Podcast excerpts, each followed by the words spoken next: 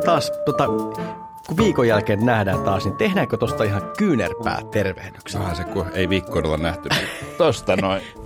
Morjesta, noin, noin. Tota, mä halusin oikeastaan demonstroida tuon sen takia, että musta tuntuu, että kyynärpäätervehdyksen tekeminen podcastista, niin se tuntuu musta ihan yhtä luontevalta kuin studion ulkopuolella. Siis mä, mä en ole oikeastaan oppinut vieläkään tekemään sitä niin, että se tulisi jotenkin luontevasti. Niin se ei tunnu luontevalta. Niin, no ei, ei todellakaan. Siis voiko muuten olla mitään yhtä etänyttävää kehon liikettä? Että ollaan tällä niin kylki edellä, kyynärpäällä. Tota, eikö se olisi tosi mukavaa taas palata aikaa, jolloin paiskattiin kättä niin tuttujen kuin tuntemattomien kanssa? No kyllä, että tässä kyynärpää jutussa ei ole kyllä mitään hieno, hienostunutta ja, no ei, ja ei, tosiaan tässä lähentävää. Mutta eikö tämä nyt Heikki ole aika pieni harmi?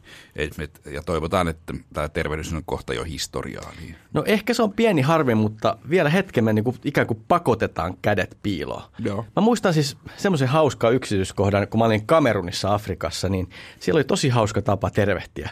Siellä siis käteltiin, mutta samalla niin kuin paljastettiin toinen kämmen. Näytettiin ikään kuin, että, että mä en pitele tässä toisessa kädessä mitään.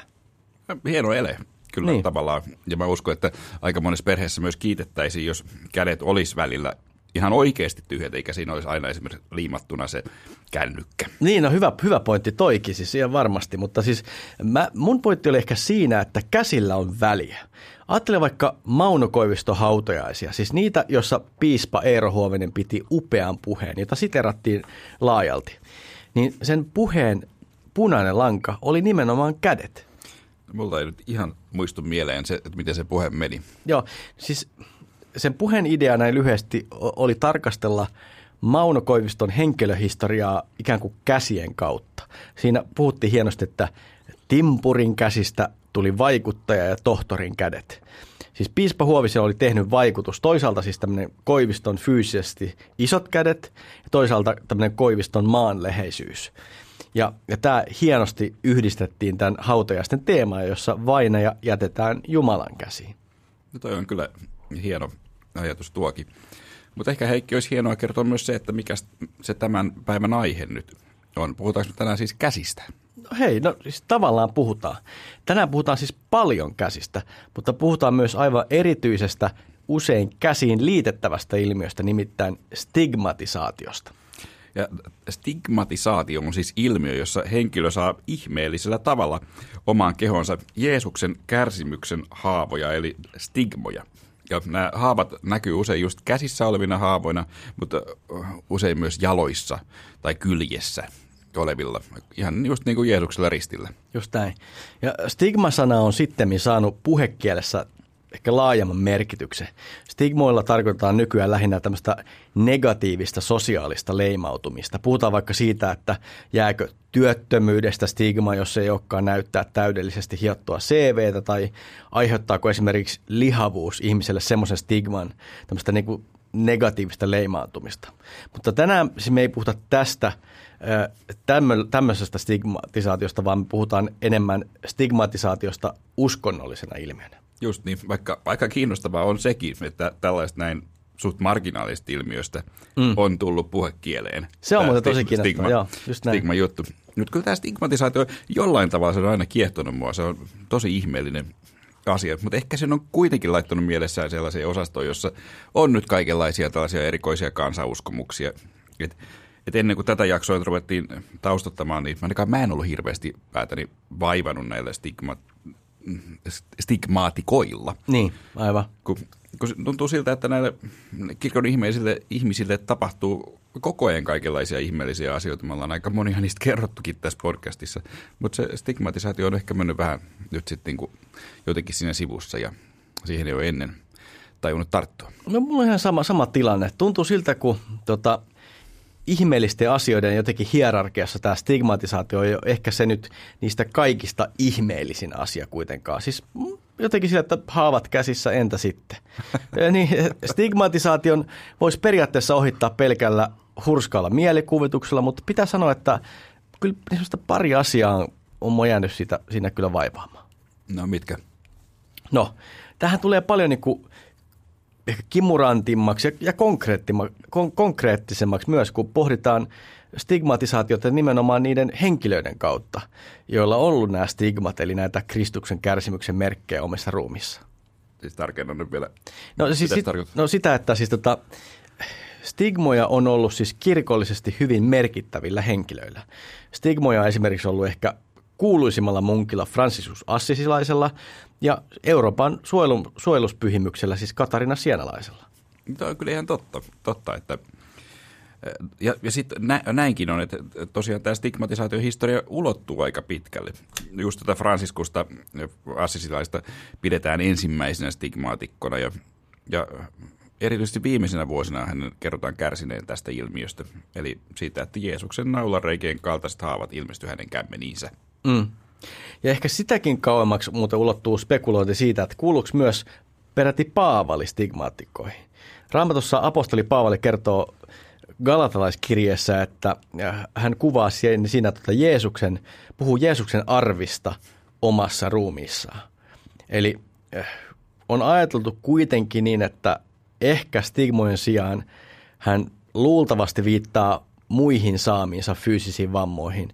Arpia siis Paavali saattoi saada esimerkiksi lähetysmatkoillaan Filippissä, missä viranomaiset ruoskitti häntä ja äh, hänet ja, ja Siilaksen aikana.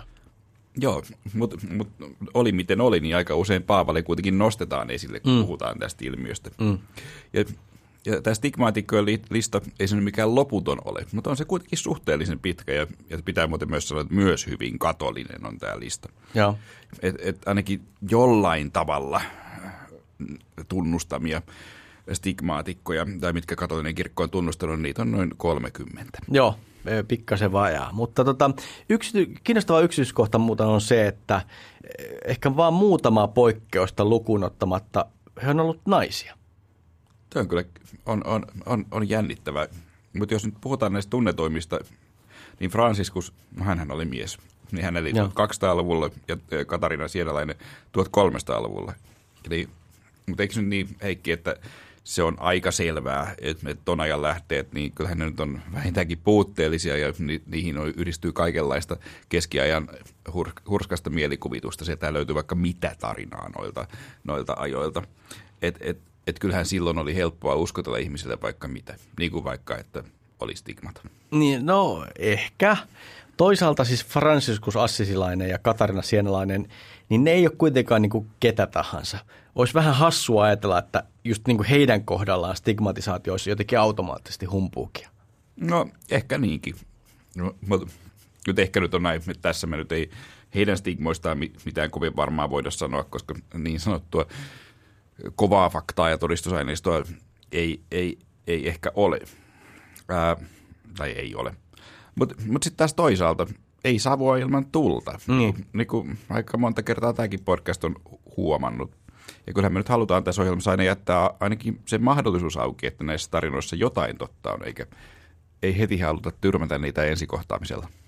Just näin. Tota, mut tämä stigmatisaation tutkiminen johdatti äh, jopa Franciscus Assisilaista tai Katarina Sienalaista kiinnostavampaa hahmoa.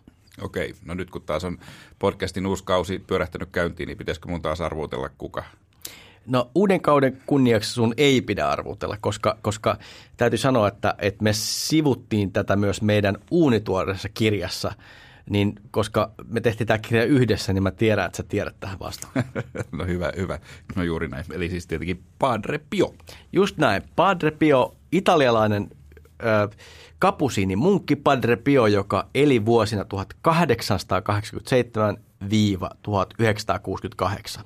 Ja tänään puhutaan stigmatisaatioista ja erityisesti hänestä. Kyllä vaan. Eli Padre Pio, tämä katolinen pyhimys, niin hän oli tunnettu monista ihmeellistä asioista, mutta ehkä erityisesti just näistä stigmoista, joita hänelläkin oli käsissä, jaloissa ja kyljessä, just niin kuin Jeesuksella. Ja, mutta toisin kuin näistä keskiajan hahmoista, mistä puhuttiin, niin Padre Piosta me tiedetään siis huomattavan paljon enemmän. Ja tästä on olemassa iso määrä kirjoituksia, on kuvamateriaalia, on videoita, on lääkärien tutkimuksia ynnä muuta. Just no.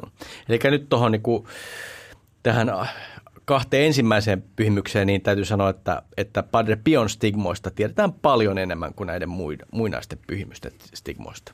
Mutta sitten me tosiaan puhutaan myös siitä, miten stigmatisaatio on yritetty selittää tai kumota ja, ja vähän myös sitä, että minkälainen merkitys tällä ilmiöllä on ollut. Jep, mutta ennen kuin tempaudutaan mukaan tähän Padre Pion ihmeelliseen elämään, niin tuossa tota, mainitsin jo vähän yhdestä asiasta, nimittäin tosiaan tehtiin Eeron kanssa alkuvuonna kirja, joka on toivon mukaan juuri näinä hetkinä tullut ulos painokoneesta. Kyllä vaan, eli kirkon ihmeellisimmät tarinat on senkin nimi ja, ja, ja sen, sen voi hakea muuten kirjakaupasta.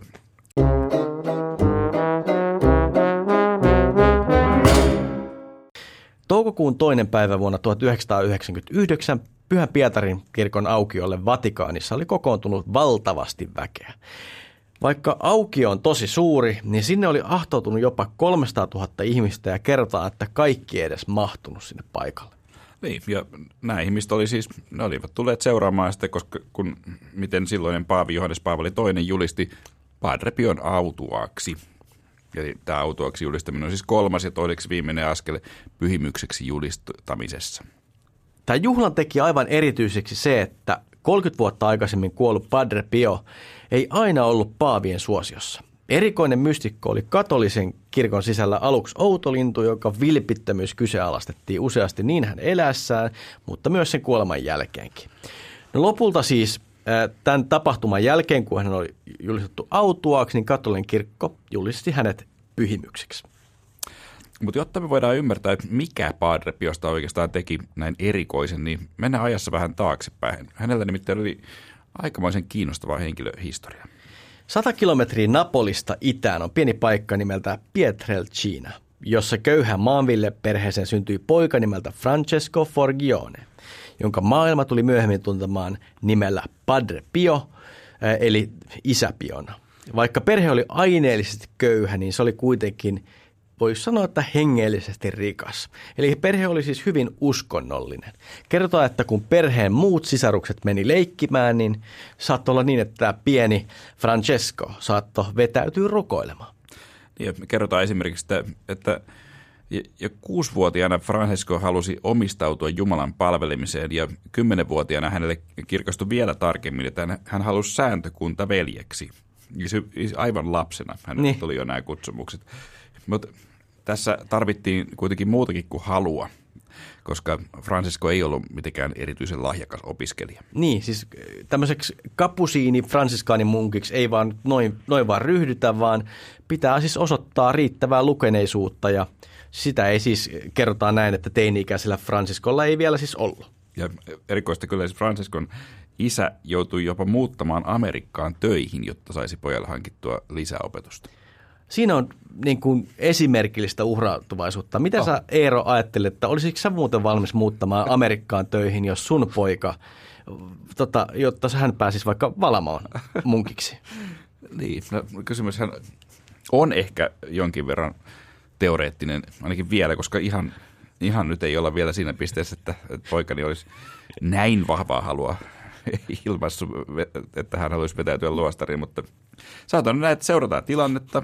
Ja nyt kun asiaa mietin, niin varmuudeksi hän voisi laittaa kyllä tuollaisen green cardin vetämään. Aivan, se, se, on, se on oikein. Mutta siis Francisco pääsi siis lopulta luostari, otti luostarin nimen Pio ja pappisvisimyksen jälkeen vakiintui nimi siis Padre Pio. No, hän ei ollut miten, kuin kuka tahansa munkki. Mm. Esimerkiksi nämä luostarin muut veljet kertoivat, että hänen munkin kammiosta kuuluu ihmeellisiä ääniä. Että et sanottiin, että häntä vaivasi toistuvasti paholainen. Mm. Ja hän koki siis alituiseen erikoisia uskonnollisia näkyjä ja uskonnollista ekstaasia, mistä hurmostilaa. Joo. Ehkä semmoinen erityinen asia Padren henkilöhistoriassa on, että Padre Pio oli hyvin sairas, fyysisesti sairas läpi elämänsä. Hän kärsi niin tuberkuloosista kuin kroonisesta keuhkoputken tulehduksesta. Lisätään tähän vielä, että hän saattoi elää pitkiä aikoja hyvin pienellä määrällä ravintoa. Eli tähän yhdistyy myös tämmöiset niin kuin, ehkä näin niin kuin tämän päivän ravintosuositusten mukaisesti äh, ei, ei tainnut elää ja tämä ravinto siis saattoi koostua vain ehtoollisesta. Kyllä vaan, ja tämä on muuten asia just nimenomaan nämä äärimmäiset paastot, että siitäkin kuullaan yksi jakso Joo. tällä kaudella. Mutta eikös me Heikki olla vähän tällä vastaava tarina nyt, kun mitä tässä puhutaan, niin ollaan joskus aiemmin kerrottukin. Muistako mä niin. nyt ihan väärin? Niin, niin siis no, ei, siis, siis sille, että, että Padre Piohan meillä on nyt käsittelyssä ensimmäistä kertaa, mutta siis onhan tässä niin kuin hämmästyttävää ää, niin kuin, samanlaisia piirteitä kuin Katarina Sienalaisessa, joka on yksi meidän kirjankin hahmoissa. Ää, tota, Padre Pion tavoin, siis Katarina taisi tehdä myös neitsyt-lupauksen, taisi olla peräti seitsemänvuotias. No niin, siitä se tulikin mieleen. Niin, niin. Eli Katarina Sienalainen oli siis just tämä 1300-luvulla elänyt mystikko ja opettaja. Just näin. Ja sitten Euroopan suojeluspyhimys. Hänkin oli usein sairas ja tämä paastoiminen taisi viedä häneltä lopulta hengen. Ja myös kun katsoo näitä muitakin stigmaatikkoja, niin tosi moni heistä on ollut jollain tavalla niin kuin huonossa kunnossa tai sairas. Siis se, se on, näissä on jotain kieltämättä aika paljon samaa. Ihan kun näillä mystikoilla olisi ollut joku mystikoiden käsikirja, jossa ne olisi niin kuin omaksunut erikoiset tavat. Niin, ja itse asiassa tähän matkimiseen liittyykin yksi Padrepioon liittyvä väitetty kritiikki, mutta palataan siihen pikkasen myöhemmin. Eli nyt mennään siis pihviin, eli siihen, miten tämä Padre Pion maine lopulta alkoi kasvaa. Yes. Ensimmäisen maailmansodan jälkeen Padre Pio siirtyi luostarin San Giovanni Rotondon kaupunkiin hieman itäänpäin omasta syntymäkaupungista. Siellä hän eli koko loppuelämänsä. Mutta eräänä päivänä hän kirjoitti hengelliselle isälleen kirjeen, jossa hän kirjoitti – Viime yönä koin jotain sellaista, jota en pysty selittämään tai ymmärtämään. Keskelle kämmeniäni ilmestyi kipeät punaiset jäljet, noin pennin kolikon kokoiset. Myös jalkojeni pohjassa tunsin kipua. Eli näiden stigmojen ilmestyminen, joka tapahtui tällöin, niin se aiheutti Padrepiossa hänen sanojensa mukaan paljon hämmennystä. Että ne ei ollut mikään tällainen ylpeyden aihe. Just näin. Hän sai siis Jeesuksen ristiinnaulitsemisen jälkiä käsiinsä, jalkoinsa ja, ja kylkeensä rintaansa. Tämä aiheutti Padre Piolle siis todellista kärsimystä, mutta kerrotaan, että vielä tuskallisempi taakka oli siis näkymätön. Kerrotaan, että hän tunsi Jeesuksen ristin painon vasemman hartiansa päällä. Ja jos tämä kuulostaa oudolta nyt, niin oli se silloinkin hänen elinaikanaan hyvin outoa. Että häntä aluksi epäilivät paavit, papit ja no tietenkin myös tavallinen kansa. Mutta eivät toki kaikki. Padre vietti päivänsä siis rukouksessa, kuunnellen ihmisten rippeä ja messua viettää. Mutta kun tässä puhuttiin näistä Kristuksen ja ristiinnaulitsemisen jäljistä ja näistä, niin minkälaisia ne ihan tarkalleen oli? Hyvä, toi on itse asiassa tosi hyvä tarkentaa, koska oikeastaan ne ei ollut vain jälkiä. Padre Pion tapauksessa hänen käsistään siis vuosi verta – ne ei ole vaan niin kuin arpia. Padre Pio peitti kämmenet usein liinalla, joka peitti nämä kämmen, kämmenteen haavat. Näitä tutkittiin paljon ää, Padre Pion elinaikana, niin kuin, niin kuin sä mainitsit. Ää, tota, erään lääkärin tekemän tutkimuksen mukaan näistä haavoista lisäksi eritty hyvää tuoksua. Ja sitten hyvin erikoinen oli myös tämä, kun hänelle, hänelle tehtiin ruuminavaus sitten kuoleman jälkeen, niin siinä kerrottiin, että hänellä oli myös tällainen pieni reikä sydämessä. Niin, aivan kuin Jeesuksen sydän lopulta, samalla tavalla kuin Jeesuksen sydän lävistettiin. Kaikesta saa kyllä semmoisen kuvan, että, että ää, mitä tuossa tuli todettua, että nämä, nämä stigmat ei niin kuin ollut mitään semmoisia ylpeilyn aiheita, vaan ne aiheutti kantajalle paljon tuskaa ja hämmennystä. Joo, ja, ja ehkä just tämä vilpittömyys myös tässä asiassa ja, ja tietenkin ihmeellinen asia, nämä stigmat varmasti myös, niin veti yhä enemmän ihmisiä hänen puoleensa. Ja, ja sitten Padre Pion alettiin yhdistää paljon muitakin ihmeitä kuin nämä stigmat. Että oli ihmeparantumisia, hänen kerrottiin levitoineen ja sitten myös tällainen ilmiö, mikä usein kuulee hänestä, tällainen bilokaatio – eli ilmiö, josta henkilön koetaan olevan kahdessa paikassa samaan aikaan. Tästä puhutaan myös paljon Padre Pion yhteydessä. Joo, aika kiinnostava, kiinnostava lista. Ää, en muista, toista, oltaisiin tuosta bilokaatiosta tota, jut, kenenkään muun yhteydessä puhuttu. Mutta mun mielestä yksi tunnettu ihme peittoa mun mielestä kaikki nuo edellä mainitut ja, ja se liittyy toiseen maailmansotaan. No, juuri näin. Et silloin liittoutuneiden tiedustelutiedon mukaan että San Giovanni Rotonon kaupungin lähellä oli varasto saksalaisten ammuksia. Ja tämän oletetun varaston tuhoaminen pommikoneilla olisi tuhonnut käytännössä koko kaupungin ja sen luostarin, mutta sitten tapahtuikin ihmeitä. Joo. Kerrotaan, että pommikoneiden eteen ilmestyi liitelevä munkki, joka esti pommitukset. Pommeja putos väärin ja paikkoihin osa koneesta kääntyi takas, ää, ja tota, tai sitten näihin koneisiin tuli jotain selittämättömiä häiriöitä. Ja varmaan kuulija jo arvaa, että tämä munkki ei ollut ihan kuka tahansa, vaan tietenkin itse Padre Pio, joka siellä taivaalla lenteli. Joo, ja kiinnostavaa tässä on se, että tämän tarinan aitoutta, tämä ei ollut mitään Padre Pion omaa kertomusta, vaan tämän, tämä tarina ää, ää, elää sen takia, koska tästä laivueesta vastannut kenraali ei uskonut aluksi tätä tarinaa lentävästä munkista, vaan hän halusi todisteita ja hän päätti lähteä itse lennolle mukaan. Ja toden totta kävi niin, että, että tämä ihan sama ilmiö sama, samankaltaisella pommituslentolla tapahtui myös hänelle. Ja kerrotaan vielä, ja näistä on kuviakin jäljellä, että tämän sodan jälkeen tämä kenraali meni tapaamaan Padre Piola luostarin ja heistä tuli hyvät ystävät. Eli ainakin tämä on tehnyt yhteen laivueeseen tai yhteen kenraalin lähtemättömän vaikutuksen. Joo, alkaa olla niin kuin sen verran sakeaa nyt tämä, tämä tota, juttu, että ehkä pitää vähän vetää henkeä. Mm. Näistä sotiin liittyvistä ihmeistä me ollaan puhuttu vähän aikaisemmissa jaksoissa, joten jätetään nyt ehkä sen tarkastelu sikseen, mutta pureudutaan nyt ehkä erityisesti just tämä stigmatisaatio, joka tässä jaksonkin aiheena on. Ja mietitään, että mitähän meidän nyt tästä pitäisi ajatella, koska kuulostaahan tämä Heikki aika uskomattomalta. Niin. No jos lähdetään perkaamaan tätä asiaa siten, että mietitään hetki sitä, että mikä stigmatisaation merkitys ja tarkoitus toisaalta on. Niin, ja toi onkin kauhean hyvä kysymys.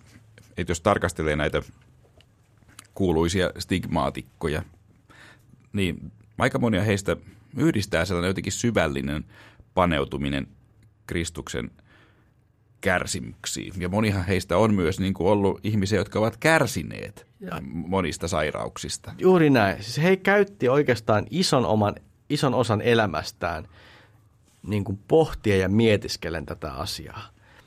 Heille nämä stigmat oli jollain tavalla osallisuutta Kristuksen kärsimykseen ja kärsimyksiä tämän henkilökohtaisen kokemuksen ansiosta heillä oli vahva tämmöinen kutsumus johdattaa ihmisiä Kristuksen luokse. Niin, toi oli varmaan nyt kauniisti ja ehkä hengellisesti sanottuna se, että miten stigmojen merkitykseksi on perinteisesti ajateltu. Niin. Siis tota, Padre Pion tapaus eroaa näistä – varhaisemmista nyt ainakin siinä, että se on nyt ajallisesti paljon meitä lähempänä. Padre Pio siis kuoli vuonna 1968 81 vuoden iässä, eli vain 53 vuotta sitten. Niin, ja onhan siitäkin toki aikaa, ei kumpikaan meistä ollut silloin edes syntynyt. Mutta tosiaan, niin kuin puhuttiin, niin Padre Piosta on aika paljon video, videokuvaa, ja jälleen vaikka YouTubesta sitä löytää, löytää hyvin. Mutta lähdetään nyt purkaan au, tätä asiaa auki sillä oletuksella, että, että nämä kuvat, videot ja lukuiset lääkärilausunnot, että jos ne olisi aitoja eikä manipuloituja, miten hyvin me voidaan mun mielestä uskoa, niin mikä nämä stigmat voisi selittää? No ensin pitää sanoa katolisen kirkon eduksi se, että, että se näyttää suhtautuvan hyvin vakavasti tällaisiin väitteisiin. Eli ei ole siis automaattista, että – jotain hurskasta munkkia jotenkin automaattisesti uskottaisiin. Tämä tulee niin kuin tosi vahvasti sel, niin kuin selville Padre Pion, mutta muissa ehkä vastaavissa tapauksissa myös. Just niin.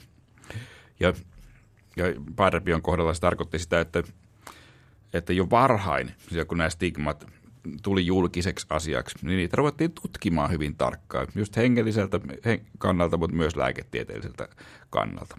Joo. No paavit jotka eli Padre Pion aikana ei aluksi uskonut näihin stigmoihin. Sillä seurauksella, että Piolta esimerkiksi kiellettiin yli kymmeneksi vuodeksi messuvietto ja synninpäästöjen ää, tota, ottaminen ja antaminen. Sitten lopulta tultiin siihen tulokseen, että stigmat vois sittenkin olla aitoja. Ainakin jollain tavalla tämä Padre Pion nöyryys vetosi paaveihin ja häntä seuraaviin ihmisiin. No niin, ja, ja tosiaan on näin, että Padre Pion stigmoille ei ole tähän päivään asti löytynyt järjellistä selitystä tai, tai mitään selitystä, mikä olisi kumonnut hänen tarinansa aukottomasti. Mutta joitakin eh, kriittisiä arvioita on, on kyllä esitetty, ja me voitaisiin ehkä nyt vähän puhua niistä. Just näin. No esillä on ollut nyt luonnollisestikin se, se epäily, että joko stigmatoisi hänen itsensä aiheuttamia tai kyseessä oli jonkinlainen psykosomaattinen sairaus. Siis sellainen sairaus, jossa henkilö kuvittelee sairastavansa jotain ja tämä vaikuttaa lopulta siihen, että elimistö jollain tavalla toteuttaa tätä luultua sairausta, sairautta. On myös tota, esitetty todisteita, vähän tuorempikin todisteita, että hän olisi käyttänyt jonkinlaista happoa haavojen synnyttämiseksi. No mietitään sitten näitä kaikkia väitteitä. Otetaan nyt vaikka ensin käsittely ajatus siitä, että oliko Parpio ihan yksinkertaisesti vaan mielisairas ihminen, joka haavoitti itseään ja runteli käsiä ja jalkojaan ihan vaan tämän sairaan mielensä vuoksi. Niin, no, mitä sä siihen itse vastaisit? No, onhan kaikki tietenkin mahdollista. Kyllähän tässä maailmassa, jos millä tavalla vinksattaneita ihmisiä niin. on, ja vaikka mihin suuntaan vinksattaneita. Eli miksei?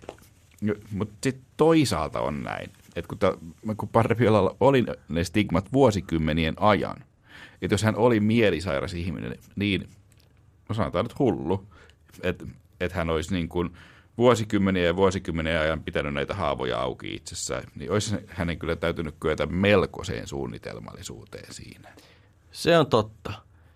Ja toisaalta Padren Pion luonne tai karisma niin se on täytynyt olla jotain hyvin erityistä. Monelle ihmiselle ihan tämä Padre Pion kohtaaminen on ollut jollain tavalla hyvin merkityksellinen kokemus. Mä en pääse kyllä eroon siitä ajatuksesta, että Padre Piossa ja toisessa kuuluisessa mystikossa Katarina Sienalaisessa oli paljon samaa. Siis Katarina Sienalainenkin oli tavallaan tavallinen maalikko, jota lopulta kuunteli niin paavit kuin kuninkaat. Ja Padre Pion nöyryydessä, hartaudessa ja kutsutaan vaikka sitä nyt pyhyydessä, niin sehän sai aikaa suorastaan kansanliikkeen, niin kuin me siinä autoaksi julistamisessa me kuvattiin. Niin. niin. Ja sitten, no just näin. Mutta sitten voidaan toki miettiä, että et, et mitä jos tämä olikin, olisikin jonkinlainen psykosomaattinen sairaus, just niin kuin tuossa sanoit, että ihminen itse mielensä avulla sitten saa sairauden aikaan. Tätähän mm. myös on epäilty Padrapion kohdalla. Niin, kyllä. Ajateltiin, että hän oli hysteerikko, jolle nämä haavat olisi ilmantuneet tästä syystä. Siis siitä, että hän oli niin täydellisesti uppoutunut Kristuksen kärsimykseen.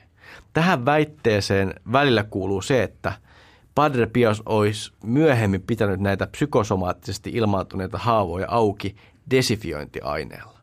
Joo, siis monenlaisia teorioita hän tässä on esitetty. Mä en tiedä niin. Heikki susta, mutta kyllä mun on totakin hyvin vaikea kuvitella.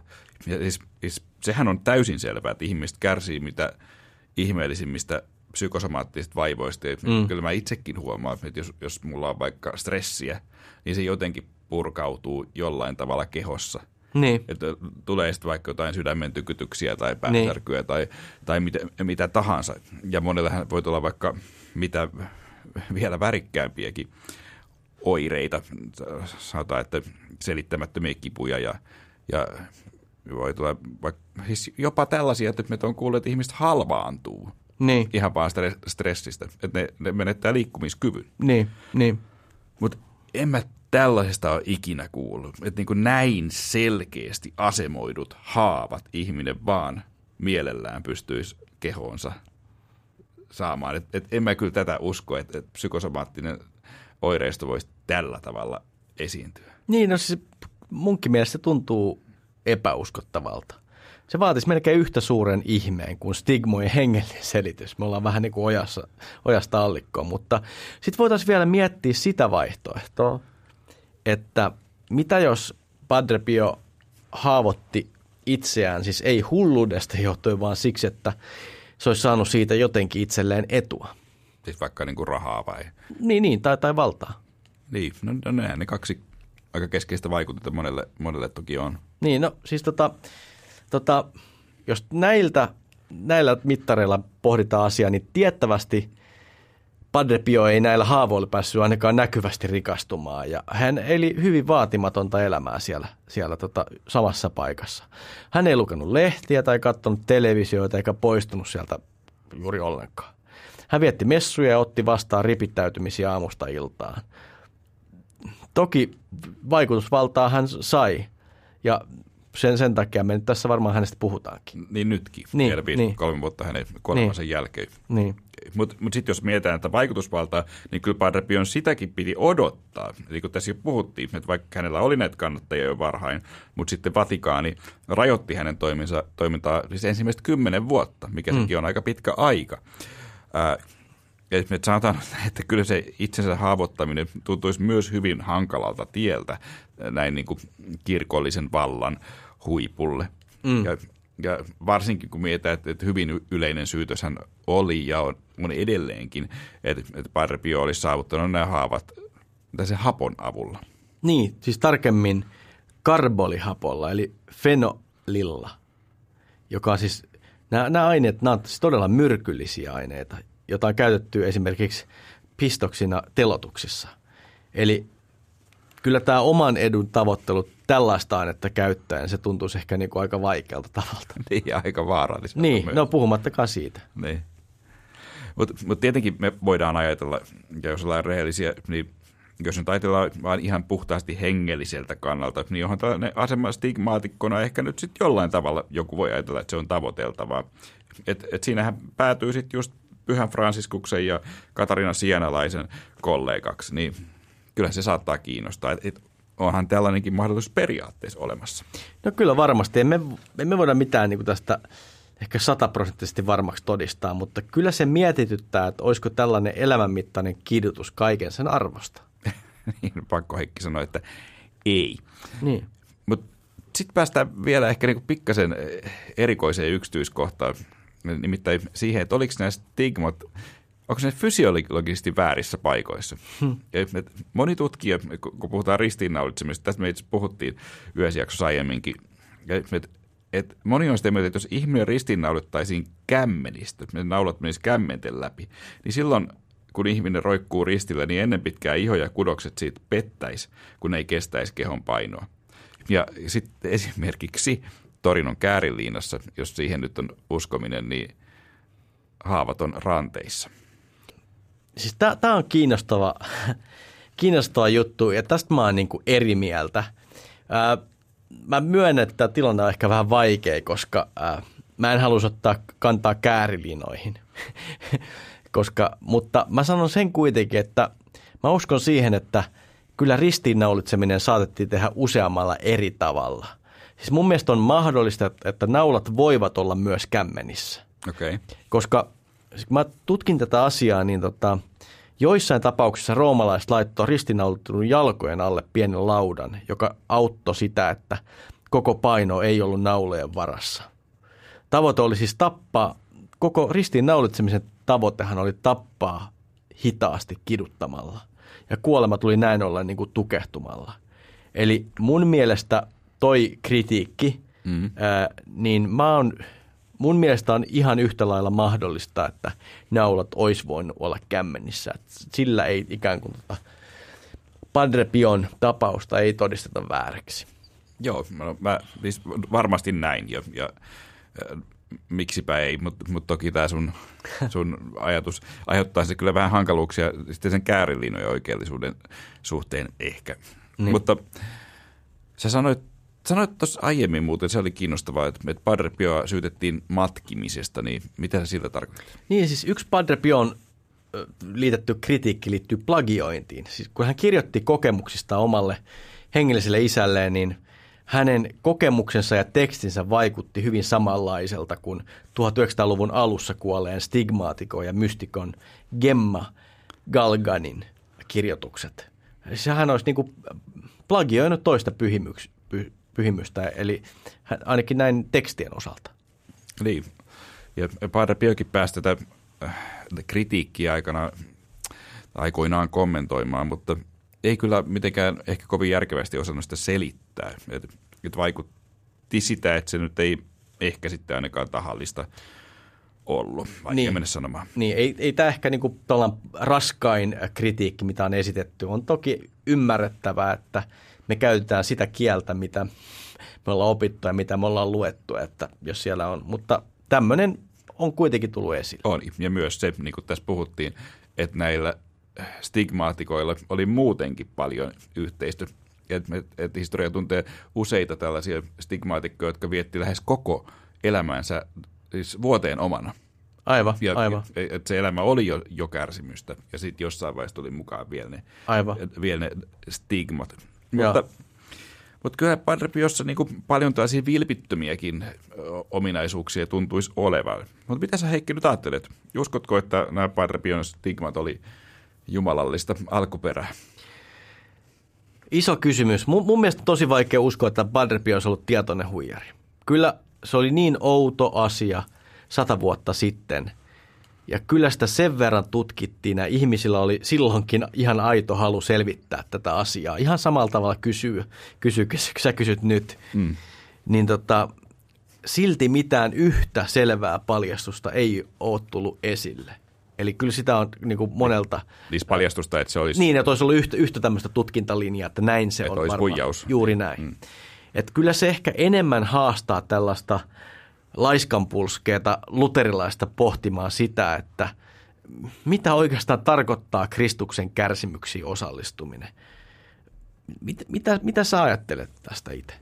No, jos nyt ajatellaan näitä kärsimyksiä sinänsä, se ei, ei varsinkaan ehkä niin modernissa kristillisyydessä kovin, siis ei nähdä, että, että mikä se sanotaan, että, että, että kirkkaamman – Kärsi, kärsi kirkkaamman kruununsa. Juuri näin, niin. juuri näin. Ja tätä ei oikein enää kuule, vaikka se on kyllä kuulunut kristinuskoon tällainenkin, niin. tällainenkin ajatus, ja viimeistä tulee ensimmäisenä. Mutta kristiuskohan on kärsimysuskonto. Mm. Et, et, et, kun sitä mietitään, että meidän keskeisin uskonnollinen symboli on roomalainen kidutusväline. Mm. Ja, ja, ja me eläydytään Kristuksen kärsimyksiin pääsiäisenä. Me, meillä on siis koko pääsiäistä edeltävä viikkohan on vaan sitä, että me eläydytään siihen, että miten Jumalan poikaa kidutetaan ja miten hän kuolee. Että se kuuluu kristinuskoon tosi, tosi voimakkaasti. Niin onhan se nyt ehkä mahdollista, että joku kokee tämän meidän uskontomme keskushaamon kärsimykset niin voimakkaasti, että saa siitä jopa ihan fyysisiä haavoja. Niin onhan se ihmeellistä, mutta onko se mahdotonta? Niin en tiedä. Niin siis jotenkin tästä huomaa, että luterilainen rupeaa vähän pyöriskelemään tuolissaan, että eikö kuitenkin niin ole, että, että esimerkiksi ehtoollisella ää, tapahtuu tavallaan niin kuin joka kerta ihme. Tavallaan niin. Niin, eikä siinä ole mistään, niin kuin, ei luterilaisen opin mukaan se on vaan mikään henkinen, henkinen asia. Se, että jos joku saa vielä erityiset tämmöiset niin kuin ruumiilliset ää, niin ei, edelleen ehkä siihen palaa, palaa, että sitä ei ole ajatellut, niin ei se nyt voi ihan mahdotonta olla sekään. Niin, me muuten etsittiin myös tietoa siitä, että onko vielä tänä päivänä ihmisiä, joilla olisi tavattu uskonnollisia stigmoja, ja kyllä jotain tietoa löytyy. Esimerkiksi oli tällainen bosnialainen mies, jolla otsaan, otsassa on tällainen risti – Joo. Et se on vähän niin kuin ehkä erilainen stigma sitten se, että olet sanoin niin ilmestynyt risti, mutta, mutta siinä nyt ehkä tuntui nyt jotenkin kyllä olevan, no, no sanotaanko nyt näin, että ihan mitään kovin hyviä tapauksia ei löydetty, sanotaanko niin. nyt näin. Mutta eikö, eikö oli miten oli, niin tota, nää, jo, vai näihin tapauksiin, mihin me ollaan törmätty, niin eikö niihin voida suhtautua samalla tavalla kuin katolinen kirkko on suhtautunut aina, että ei lähdetä hötkyilemään? Niin, sehän on muuten hirveän usein just, just niin. katolisen kirkon tapa, että, että katellaan rauhassa, että, että kyllähän heillä, heillä aikaa on. Niin. No, tässäkin voitaisiin heittää kyllä palloa kuuntelijoille, että jos teillä on tietoa, eh, vaikka olette kuullut jostain, siis ihan tänä päivänä eh, tapahtuvista stigmatisaatioihmeistä tai, tai muista, niin kertokaa. Se olisi ihan hauska, me voidaan vaikka palata niihin tässä sitten syksyn aikana. Niin. Jos tota asiaa vähän tota laventaa, niin kyllä se pitää sanoa tähän vielä, että ei Kristuksen kärsimyksiin osallistuminen ole kyllä mihinkään kadonnut. Ajattelin, että mieleen tulee ainakin ne jopa 200 miljoonaa kristittyä, jotka joutuu uskonsa puolesta kärsimään jonkinasteista vainoa uskonsa puolesta. No juuri näin. Ja on muuten aina yhtä hämmentävää todeta se, se seikka, että, että tosiaan kristityt on kirkkaasti isoin kansanryhmä maailmassa, jota vainotaan uskonsa vuoksi. Et samalla nyt kun me muistellaan ja mietitään Padrepion elämää ja stigmoja, niin, niin ehkä vielä tärkeämpää on muistaa ja muistella niitä kristittyjä, jotka ihan pelkällä olemassaolollaan kärsivät, ei, ei, ei millään stigmoilla vain. Se on muuten hyvin sanottu ja äh, ehkä näihin ajatuksiin on myös hyvä lopetella meidän tämänkertaista jaksoa. Joo, ja, mutta ehkä lopuksi vielä voidaan todeta, että tämä meidän kirja, Kirkon ihmisen tarina, että se tulee ulos kirjapajan kustantamana suunnilleen lokakuun puolivälissä. Ja sen voi ainakin luvata, että se on meidän tähän asista kirjoista paras.